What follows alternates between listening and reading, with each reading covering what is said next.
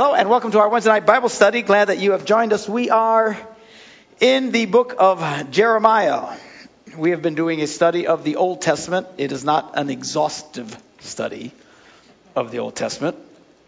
I don't want to do an exhaustive study of the Old Testament. I wouldn't want to listen to an exhaustive study of the Old Testament. But we're kind of going through and putting them all in perspective and pointing out points that I think are relevant for us today. We are in the prophets after finishing everything from Genesis all the way up to when the nation of Israel was taken into captivity into Babylon. Jeremiah is one of the major prophets and kind of a very dramatic prophet. He and Ezekiel are very dramatic. Ezekiel very much more so even than this guy, which you see some of the stuff Ezekiel did. It's rather entertaining and rather odd. But anyway, so Jeremiah is this guy who is prophesying, as so many prophets before him, that God will judge the nation if they do not repent. Now, Jeremiah actually is the one who is there when it happens. Now, we started reading last week some of the strange things that he had to do and analogies that he would act out to the people and everybody thought he was weird and nobody wanted to be around him and life wasn't particularly good. At times he'd get arrested. And in chapter 20, verse 7, it's kind of where we left off last time, Jeremiah complains and he cries out. He says, "Oh Lord, you deceived me. I was deceived." What does he mean? God obviously doesn't deceive people. It's the language of saying, you tricked me. You tricked me into doing this. Why did I do this? You tricked me into doing this. And you overpowered me and prevailed. And then he gives his complaint. I'm ridiculed all day long. People make fun of him constantly. Everybody mocks me. Whenever I speak out, I cry out, proclaiming violence and destruction. It's not like, gee, I can't be like the warm and fuzzy prophet. Every time I open my mouth, it's doom and gloom. I'm going to kill you all. Not exactly the way to win friends and influence people. So the word of the Lord has brought me insult and reproach all day long. And then the next verse, it's a fabulous verse where we left off last time, where he says these words. He says, "But if I say," he says to himself, "I will not mention his name or speak anymore. I'm not going to say anything anymore. I'm just not going to do it. I'm not going to say what God has put in my heart to say. Then his word is in my heart like a fire shut up in my bones. I am weary of holding it in. Indeed, I cannot." Many of those who've felt a call into the ministry know this feeling. I'm not going to do this. I don't want to do this. Oftentimes God calls people who are not exactly enthusiastic servants. God calls them to do something. They don't really want to do it. But yet this fire is burning on him in the inside, and I have to, and if I don't speak, I feel like I'm going to explode, that kind of thing. So this was kind of the beautiful words that Jeremiah shared, that he had to speak even though he tried not to speak. Continues to complain. He says, "I hear many whispering, terror on every side. Report him. Let's report him. All my friends are waiting for me to slip, saying perhaps he will be deceived. Then we will prevail over him. We'll take our revenge on him. But the Lord is with me like a mighty warrior. So my persecutors will stumble and not prevail. They will fail and be thoroughly disgraced. Their dishonor will never be forgotten."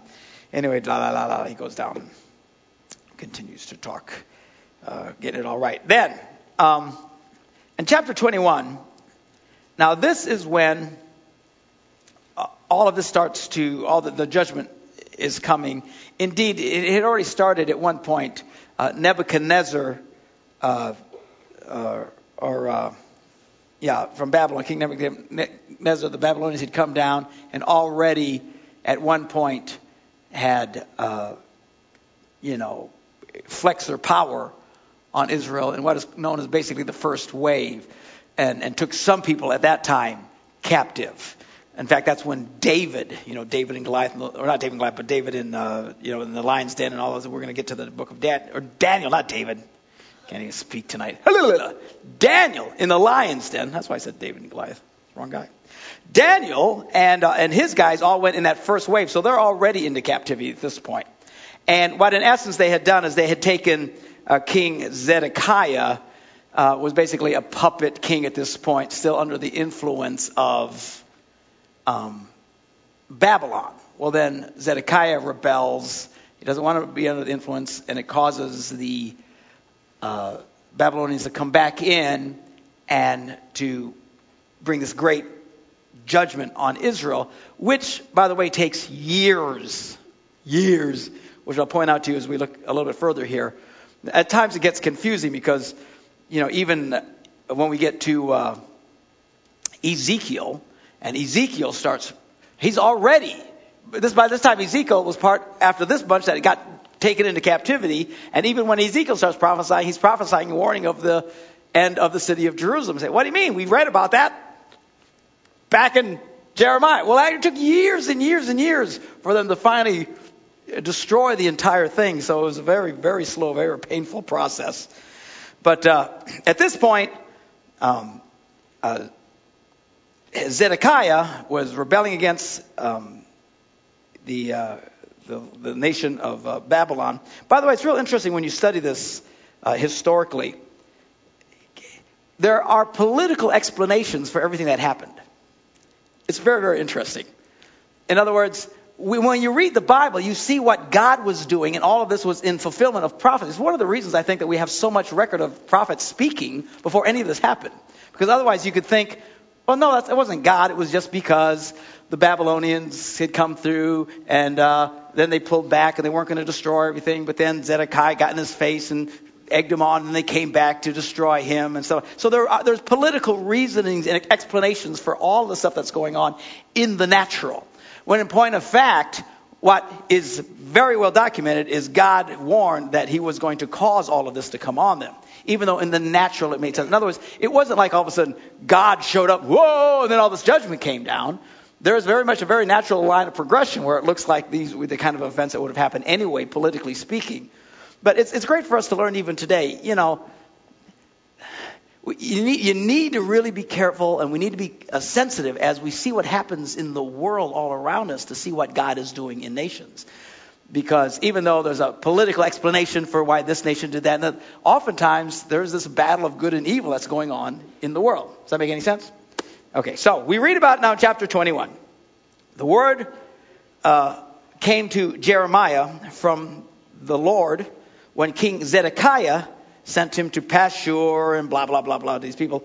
And they said, basically to Jeremiah, said, listen, inquire now of the Lord for us, because Nebuchadnezzar, king of Babylon, is attacking us. Again, these attacks took years. In fact, the first wave took 2 years. They laid siege to the city for 2 years. What they basically would do, because Jerusalem was, you know, you get these very large cities and the walls, and some of these walls, you know, as you look around like the Great Wall of China, a lot of these things still exist after thousands of years. I mean, when these guys built a wall, they were not messing around. I mean, this is like holy cow kind of walls that they would build. They weren't about to breach these walls necessarily. It took a long time to breach them. And what they would do is they would surround a city and basically starve it out. And they would the people would slowly starve to death. It was brutal. Remember how the one time we read where within Jerusalem, it got so bad that they were, two ladies were arguing about, well, let's eat your son today, and then we'll eat my son tomorrow. And then they ate the one son, and the next day the lady reneged and wouldn't let her eat the son. So she goes to the king complaining, she won't give us the son to eat, because we ate mine. Yes, it's time to eat her son. I mean, what kind of place that you got to get to where you start eating your own children? I mean, you know, you want to strangle them sometimes, but I'm saying, well, you actually really want to eat them. I mean, you know, that's nasty stuff. And that's the kind of misery and death and destruction that would happen when these guys would come. This was not 21st century warfare. This was thousands of years ago. It was brutal. It was ugly. It was horrible. So they come. Suddenly, they want to hear from Jeremiah. Now, see, Jeremiah had been warning them, as had been all these other prophets. This is coming. You better stop. You better stop. You better stop. You better stop. They wouldn't stop, and all of a sudden, here comes the very thing that the prophet had warned them. So they quick go to Jeremiah, seeing, you know, talk to God first. See if he'll do something cool, some great miracle, because God was always showing up pulling their bacon out of the frying pan over and over again. So they said, "Inquire now of the Lord for us, because Nebuchadnezzar, king of Babylon, is attacking us. Perhaps the Lord will perform wonders for us as in times past, so that he will withdraw from us," he being Nebuchadnezzar. But Jeremiah answered them, "Tell Zedekiah, this is what the Lord, the God of Israel, says. I'm about to turn against you the weapons of war that are in your hands, which you are using to fight the king of Babylon and the Babylonians who are outside the wall besieging you. I will gather them inside this city. I myself will fight against you with an outstretched hand and a mighty arm. In anger and fury and great wrath, I will strike down those who live in the city, both men and animals. They will die of a terrible plague." What plague? Well, you can imagine the place is being starved out. The health conditions were just abysmal. Eventually, they do breach the walls. The army comes in, they're killing people, those that are left. I mean, there's plague, there's sickness, there's disease. This was just one gigantic death trap. It was, you don't even begin to get a picture of what they're talking about, because they talk about it so quickly and stuff. It's when you back up and read about other sieges, like eating kids and all kinds. I mean, these were horrible things.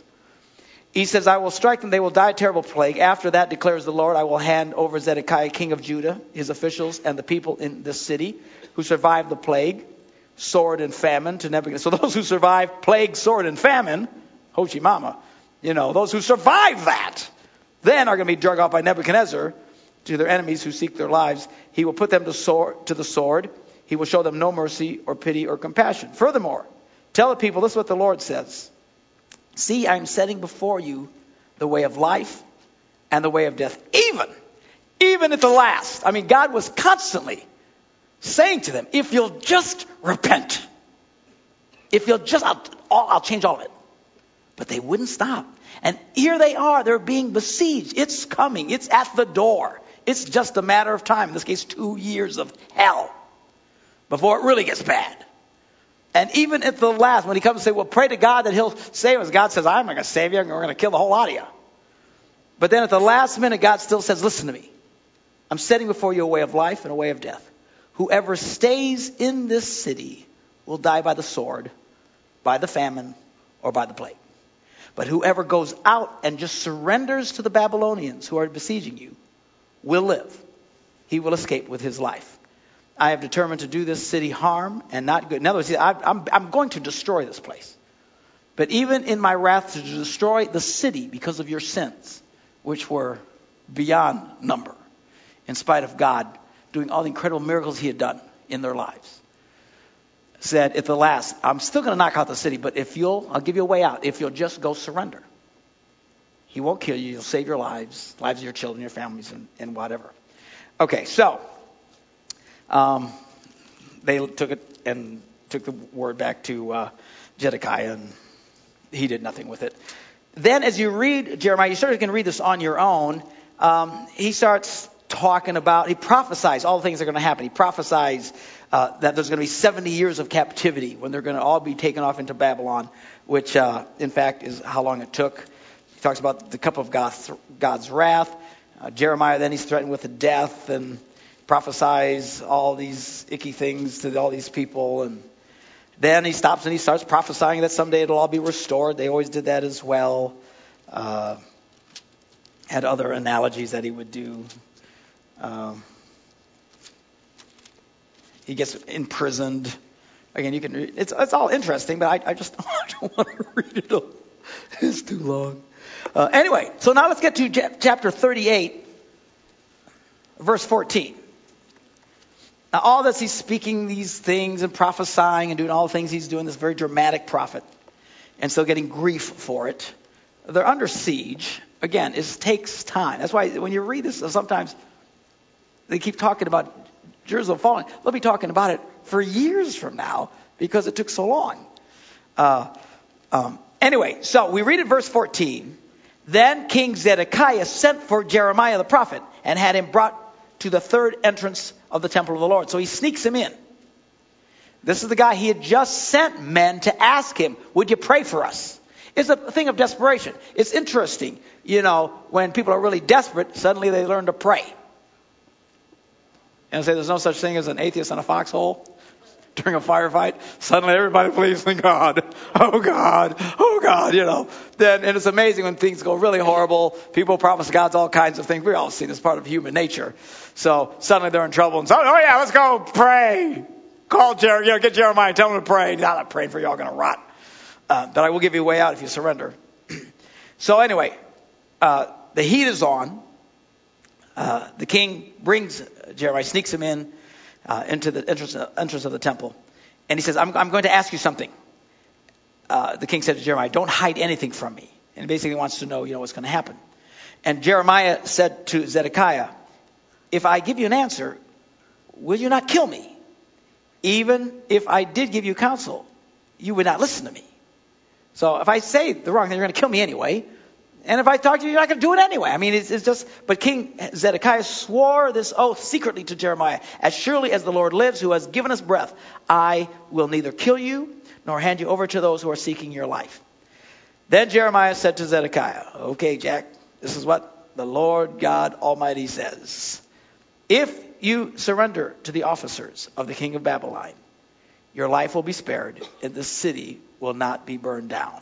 You and your family will live. So he directly gives the king the same terms that God said is up for everybody. If everybody will just surrender, they would live.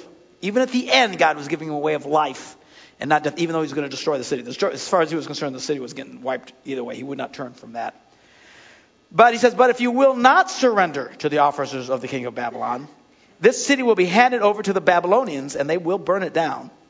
You yourself will not escape from their hands. Well, then King Zedekiah says to Jeremiah, I'm afraid of the Jews who've gone over to the Babylonians, for the Babylonians may hand me over to them and they'll mistreat me. They will not hand you over, Jeremiah replied. Obey the Lord by doing what I tell you. Then it will go well with you and your life will be spared. So apparently what's an interesting insight here is some people did listen and they went over. And and you would think you'd get a clue. But then he was afraid of those guys, because they'd say, well, you brought this on us. You're the terrible king that made all this happen. Anyway, like I said, there's all these political things going on in the background. But if you refuse to surrender, this is what the Lord has revealed to me. All the women left in the palace of the king of Judah will be brought out to the officials of the king of Babylon. Those women will say to you, they misled you and overcame you, those trusted friends of yours. Your feet are sunk in the mud. Your friends have deserted you. And then he says, all your wives and your children will be brought out to the Babylonians. You yourself will not escape from their hands, but will be captured by the king of Babylon, and this city will be burned down. Then Zedekiah says to Jeremiah, don't let anyone know about this conversation, or you may die. If the officials hear that I talked with you, and they come to say to you and say, tell us what you said to the king, and what the king said to you, do not hide it from us, or we will kill you. We'll kill you if you don't tell us what you told the king. And then he told him to tell them this lie. Tell them, I was pleading with the king not to send me back to Jonathan's house there to die. And so it says, the next verse, all the officials did come to Jeremiah and question him, because they found out that he got snuck in. And he told them everything the king had ordered him to say, which in essence, he lied to them. Now, this kind of messes with your head a little bit. It reminds me of when Samuel, was it Samuel? God spoke to Samuel to go anoint David king. Yeah. And Samuel said, I can't do that. If Saul finds out about it, he'll kill me. And God told Samuel, well, if anybody asks you, just tell them you're going to go worship. What? Isn't that bizarre? It's like God was telling him to tell a white lie, which is what we say. If you don't give 100% truth, then you're giving they were misdirections. And even God told him, give them a misdirection. Now, I'm not saying you should be going out lying to people or misdirecting or anything else. All I'm telling you is, holy cow. More than once have we seen this in the Bible. A little hard to explain, except the best analogy, I shared this with you when we talked about the first one, is like some years back when the dinosaurs still roamed the earth, we were in ministry over in Europe. And we were smuggling Bibles into communist countries. And, when they would, and some other Christians would criticize us because you're basically lying. They would come and say, when you come to the border, do you have anything to declare? And you said, no. And then they kind of look around, they didn't catch anything, then they let you in. And they say, well, that's really wrong, really, really wrong. And say, I don't, you basically, I didn't have anything to declare. I ain't declaring nothing to you.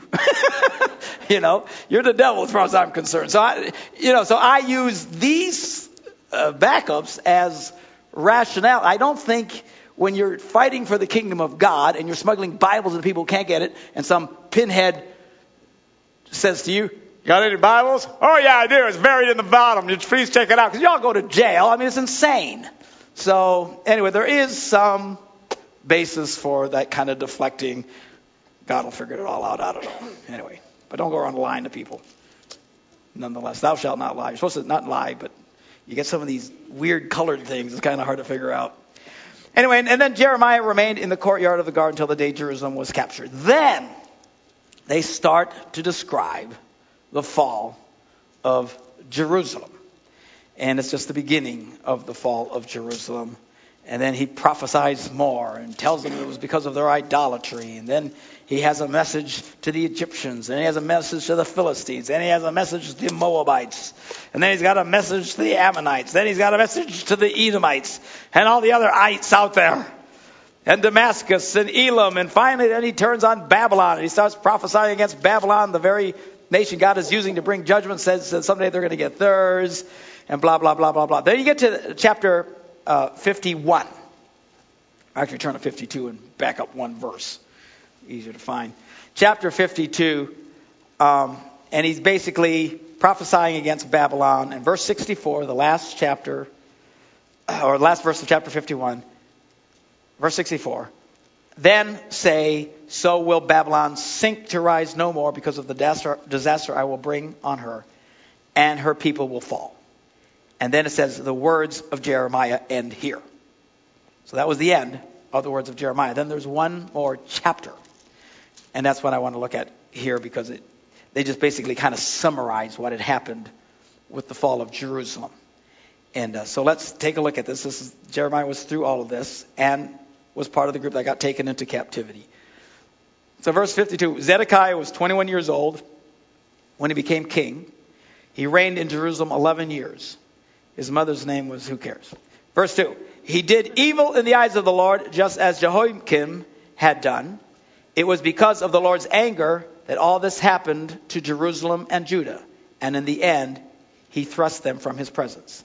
Now Zedekiah rebelled against the king of Babylon. Now you're back to the political context of what happens. Even though God was doing it all, from a political standpoint, remember, the Babylonians had come in. They were threatened to destroy everything. Apparently, they came up with some peace, but they did take some people off as treasures, hence Daniel. Oh, David got my head.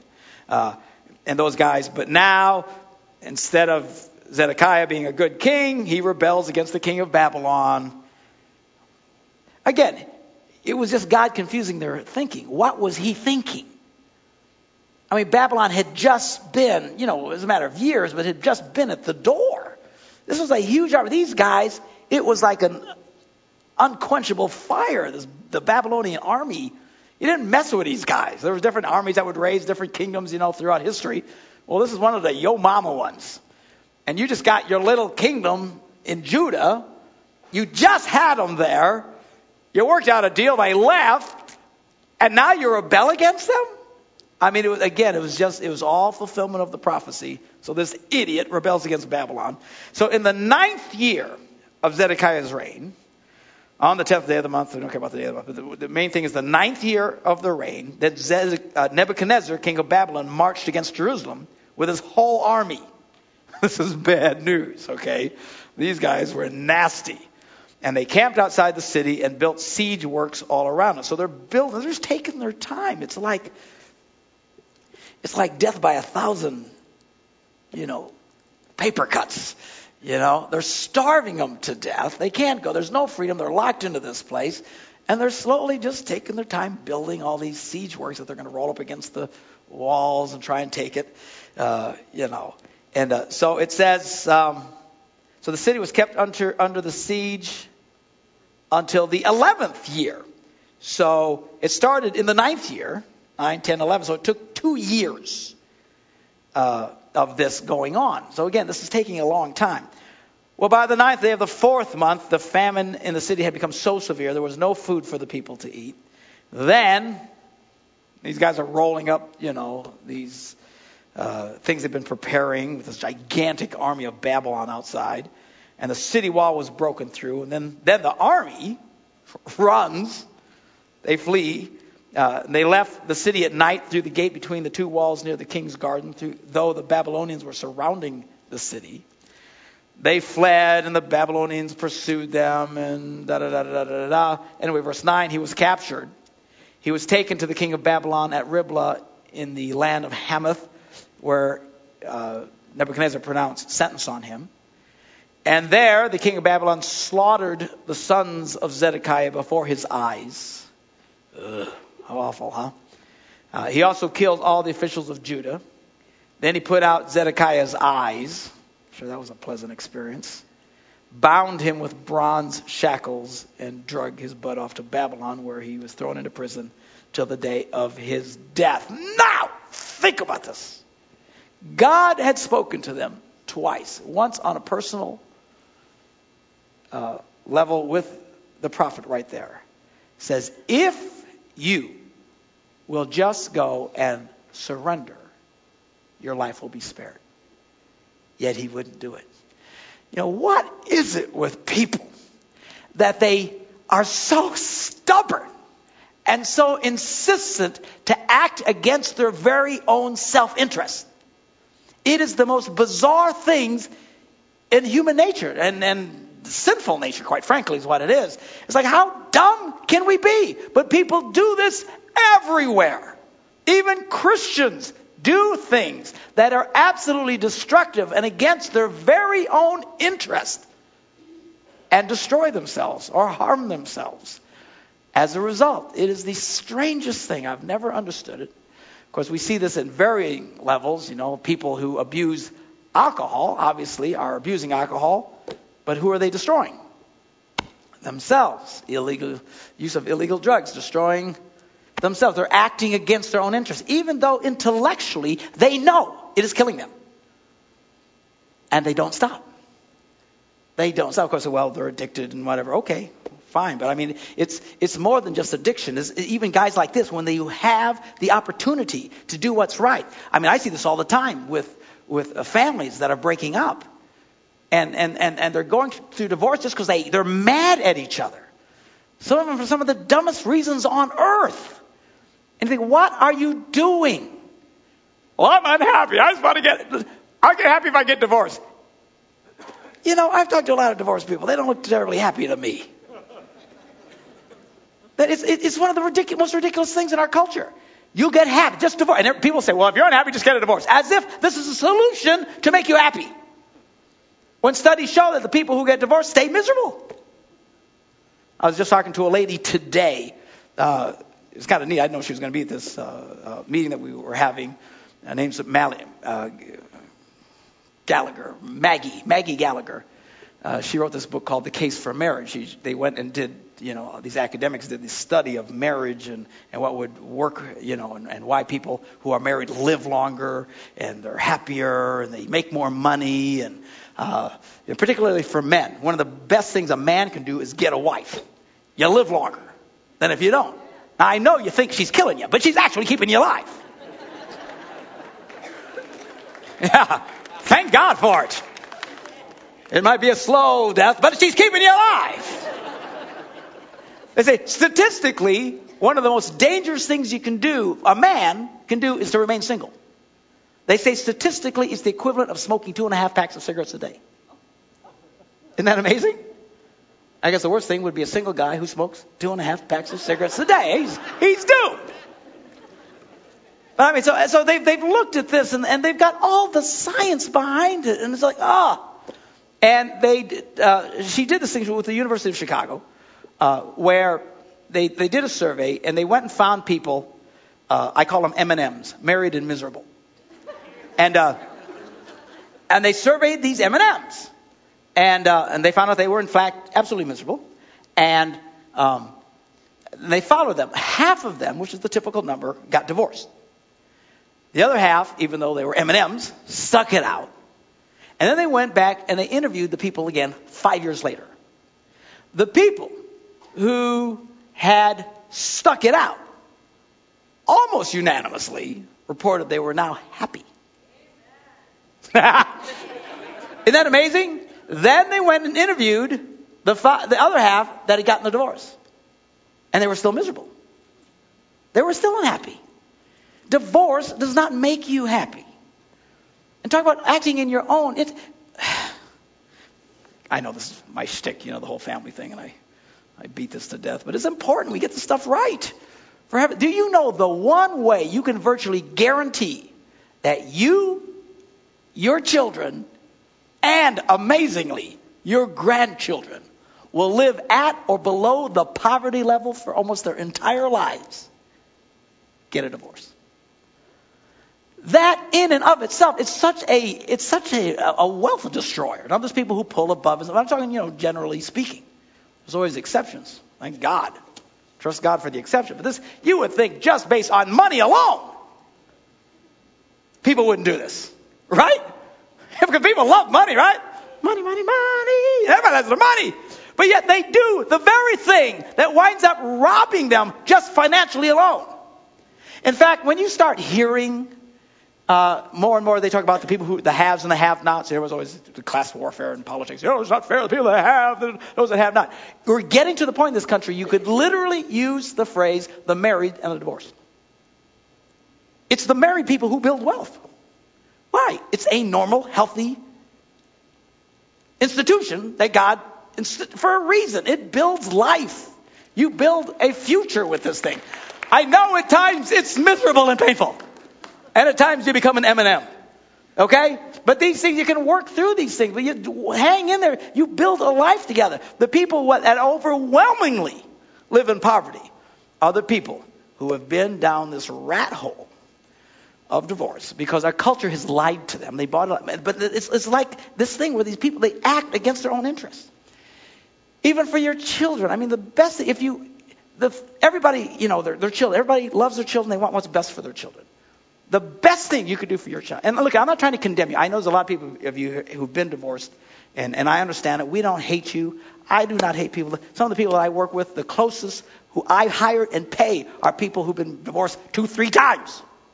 Been through all kinds of stuff, and now are helping me to help save marriages. So it's not about condemnation. I'm just trying to say, while you don't want to condemn people at the same point, we still got to go, hello, what are we doing?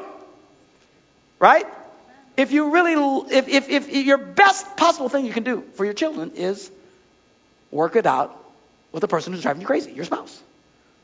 That's the best thing. Every study, there's not any study that comes anywhere close to showing anything other than divorce greatly increases. And those of you who have been through divorce and you have the children stuff, it's not hopeless for you, but you need to put a lot of energy into this. And you need to pray and you need to get some faith inside it. You need to trust God to come against all the negative influences out there. But make no mistake about it. The minute you go down this rat hole, it increases dramatically the chance of your children, and pick any ill in society, and under that, dramatically it goes up. And even these children that we would give our lives for, we still act against their very own interests because we get so mad or we're so frustrated. Life is replete. I could go, so many other analogies of this where we act in ways that destroy our own lives and hurt our lives, hurt the people around us, and you just can't even begin. And you wonder, what in the world are we thinking? The only thing I can figure, it's just the power of sin. It's the darkening of the mind. It's just like the Bible talks about without God in our lives, we become very dark. You don't see clearly. If there's one thing you want to do is you grow in your faith and say, Lord, make my vision clear. Amen? Make my vision clear. Despite whatever mistakes I've made in the past, God, from here on out, make my vision clear. Help me to see the best things I can do to build a healthy life, to build a healthy family, to be part of a healthy church. Let's do things, but you can't get there if you don't see clearly. And again, doing things. Do you know how many people? Oh my gosh. How many people are getting diseases that they have no cures for or could potentially kill them just because they can't keep their pants on? Talk about acting in your own worst interest. What are you doing? You're running around boinking or being boinked with strangers you don't even know. Totally lost our boinking minds for crying out loud. And it's not like it's no big deal. It's like, have you seen the ads on... Somebody's still getting over the boinking. So, some of you... There's ads on TV now for herpes. Commercials. Apparently, and don't raise your hands if there's anybody out there dealing with it, but mercy and grace on you. But apparently there are so many people today that have herpes that financially it makes sense to advertise to everyone to find the customers. For what? For a roll in the hay? Someone you don't even know?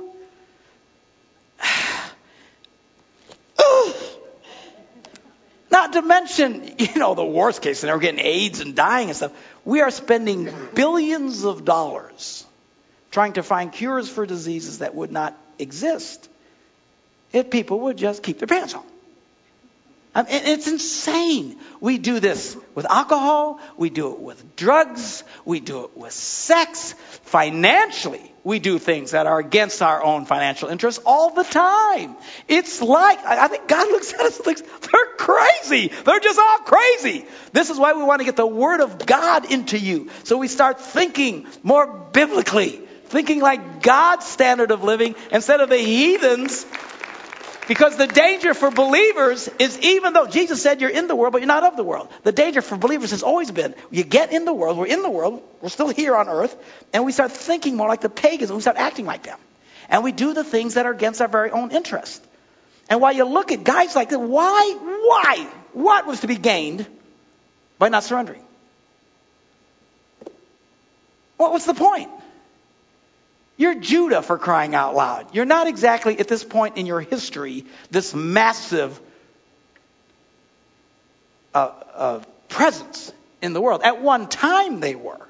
At one time the Jews were like, they were like locusts, man. They come in and they're an army and God was on their side and they'd take down everybody. That's how they got the whole promised land in the first place. They went and took it. God said, this is the promised land. Go in there and take it from them. God did miracles. But now at this point, Israel, the northern 10 tribes have already been wiped out because of their sins. You're down to just basically Judah. And you're surrounded by the most powerful force on earth. It would be like the United States of America's army attacking Belgium. God bless the Belgians, but I don't think they'd stand much of a chance. You know what I'm saying? But even still, after everything the prophet had prophesied them and told them was going to happen, it happened verbatim. He still wouldn't do it. It's just insane. And I'm telling you, it's just the influence of sin in our lives. And again, let me just say, look, I know lots of us have done incomprehensibly stupid things. I have done incomprehensibly stupid things. Even as a believer, I've done some really, really stupid things. Much less those of us who, before we came to Jesus, we did some really incredibly stupid things. And as a result, we have done things that have been not in our best interest or our children's best interest or our own financial interest. This isn't to condemn you. Don't go home. I just am horrible and I've done all the wrong. I think God knows we messed up. Right? This is the purpose for forgiveness and grace. Okay? So in the context of, there's always forgiveness and grace for all this stuff. I'm just trying to point out, not to condemn anybody, make you feel worse about yourself than you already do, but stop and look at what we're doing. We need to stop, as people of faith in particular, stop doing the very things. If we'll just look at what God says to do and do it His way, we will be blessed. Just like God told, when Jeremiah told him, look, I'm setting before you two choices. Life and death. And it's interesting, God said that many, many times in the Old Testament. He said, look, I'm setting before you two simple choices. Live and die. It's not complicated. Right? Even I grasp this concept. Live or die. Let me think about it. I don't need, the Jeopardy theme playing in the background while I decide. da da da da da da da da. Man, I'm answering fast. You get to choose life and death. Alive, I'll take life. Just tell me what I got to do. All right? And the Lord is constantly setting before us life and death. And if we'll just choose. And it is amazing how often he had to reason with people. Choose life. I'm setting before you life and death. And he described the difference between the life and the death. The blessings and the curses. The success and the failures. The prosperity and the disasters. And when he get done, he'd reason with the people, plead with them through his prophets. Choose life. But this is the deception of sin. And it's careful. Even as believers, though we've been born again and redeemed, it's easy to get caught back up into stuff. And then we too start doing things that hurt us instead of help us. God help us to learn these things, learn these principles. That's the purpose of church, even being part of a faith community, that we can challenge one another. The Bible says to provoke one another to love and to good works. Provoke each other to doing the right things instead of just provoking one another. You know, encourage. That's the whole thing of the whole, you know, that we're answerable to each other and having and being open and honest with each other with our struggles and life is tough and I don't know what to do. And, you know, have people who know God, who've experienced God, who know how to pray and know how to have faith, get around you and encourage and speak into your life. You know why? Because the more you become an island unto yourself, the more likely you will fall into the trap of the enemy that causes us not to see clearly, and we start acting against our very own interests. You know, the Bible says, beware of Satan. He is a roaring lion seeking whom he may devour. And I love, do you like watching these, you know, National Geographic things, you know, like the animals and stuff like that. Especially if you got high-def television, it's very, very cool because the photography says killers like that thing's going to jump out any minute. But it's like the lion shows up and all the wildebeest, everybody's just kind of hanging out. They know they're there. They're nervous about it and stuff like that. But he doesn't go attack the group. He looks for the one that decides to go off all by himself. Praise God, I don't need nobody. I don't need to go to church. I'm all by myself. Who do you think Satan's going to come after? The people who stay close in faith community are the ones who start to distance themselves and figure, oh, I can do this by myself. Clearly, it's the ones who go out there and do it by themselves. This is when you become an open target and Satan can open up just a can of kick butt into your life. And it's not a good thing. All right, I need to wrap this up real quick. Where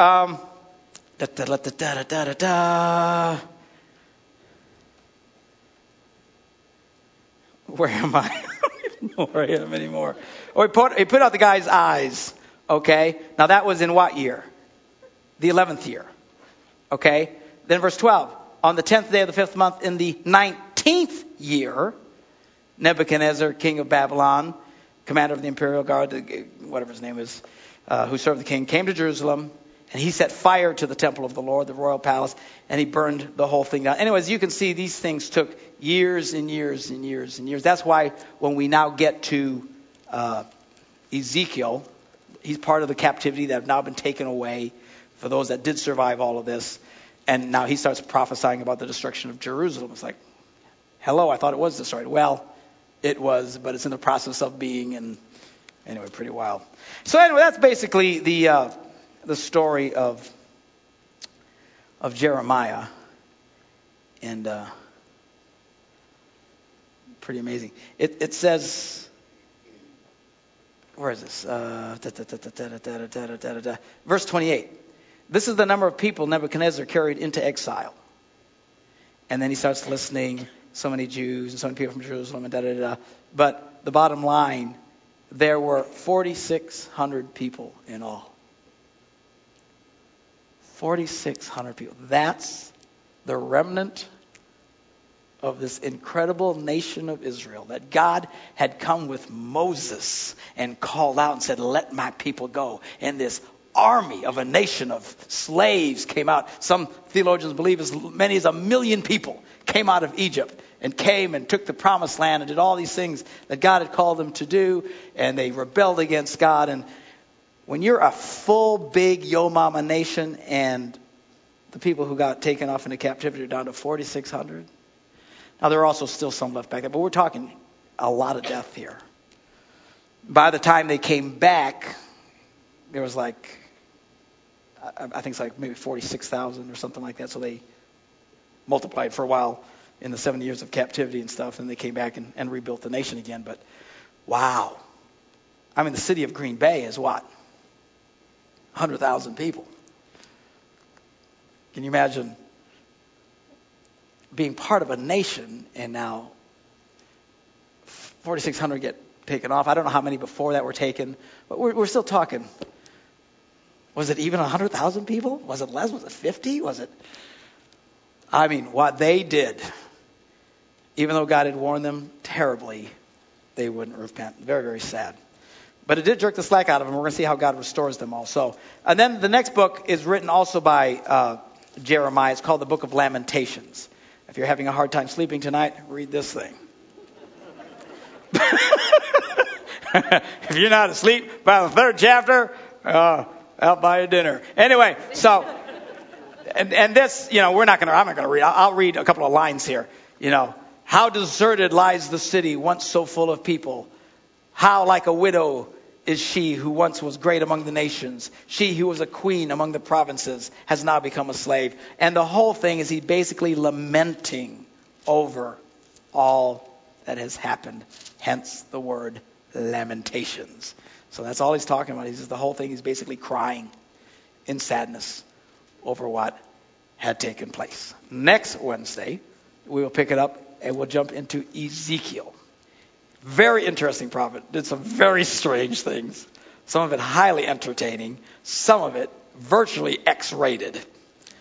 Which I will warn you when we get to that, I'll make you get your kids out of here because this is going to embarrass some of you guys. And what's amazing, it's amazing how freaked out Christians are to talk about sex, but then you read the Bible and how gross they are about it. It's like, whoa, man, what are you saying here? You know, wait till you read this thing. This'll make you feel really strange. Anyway. All right. I went really long because I couldn't shut up. So we won't worry about discussions. But anyway, thanks, guys. God bless.